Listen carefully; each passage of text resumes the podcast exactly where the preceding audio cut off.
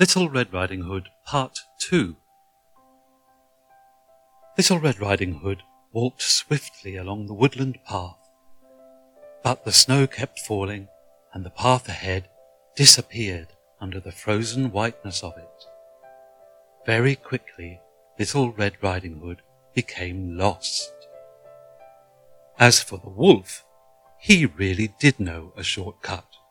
He slunk through the tangled woods, over and under fallen trees, and soon came to the clearing where grandmother's cottage stood. Of course, he arrived there long before Little Red Riding Hood, as he knew he would. The wolf knocked upon the door and waited. He heard a trembling old lady's voice from behind the door. Who is it? said the voice. The wolf put on his best little girl's voice. It's me, Granny, Little Red Riding Hood, he said. Lift up the latch and come in, my child, said Granny. Quickly, the wolf lifted the latch and ran into the cottage. He greedily swallowed Little Red Riding Hood's granny in one big bite.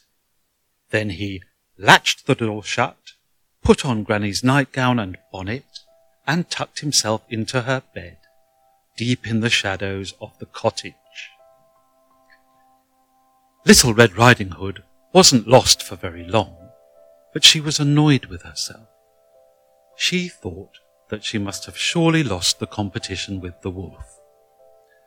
But as she found her way again and approached her granny's cottage, she could see that the wolf wasn't there waiting for her, and there were no wolf footprints in the snow. Maybe she had won the competition after all. What Little Red Riding Hood didn't realize as she knocked on her granny's door was that the falling snow had already covered the wolf's footprints. Granny, grandmother, can I come in? Said Little Red Riding Hood after knocking on the door. A high trembling voice spoke from behind the door. Is that my little granddaughter? Yes, Granny, it's me, Little Red Riding Hood. Then lift up the latch and come in, my child, said the trembling voice. Little Red Riding Hood did as she was told and entered the dark cottage. End of part two.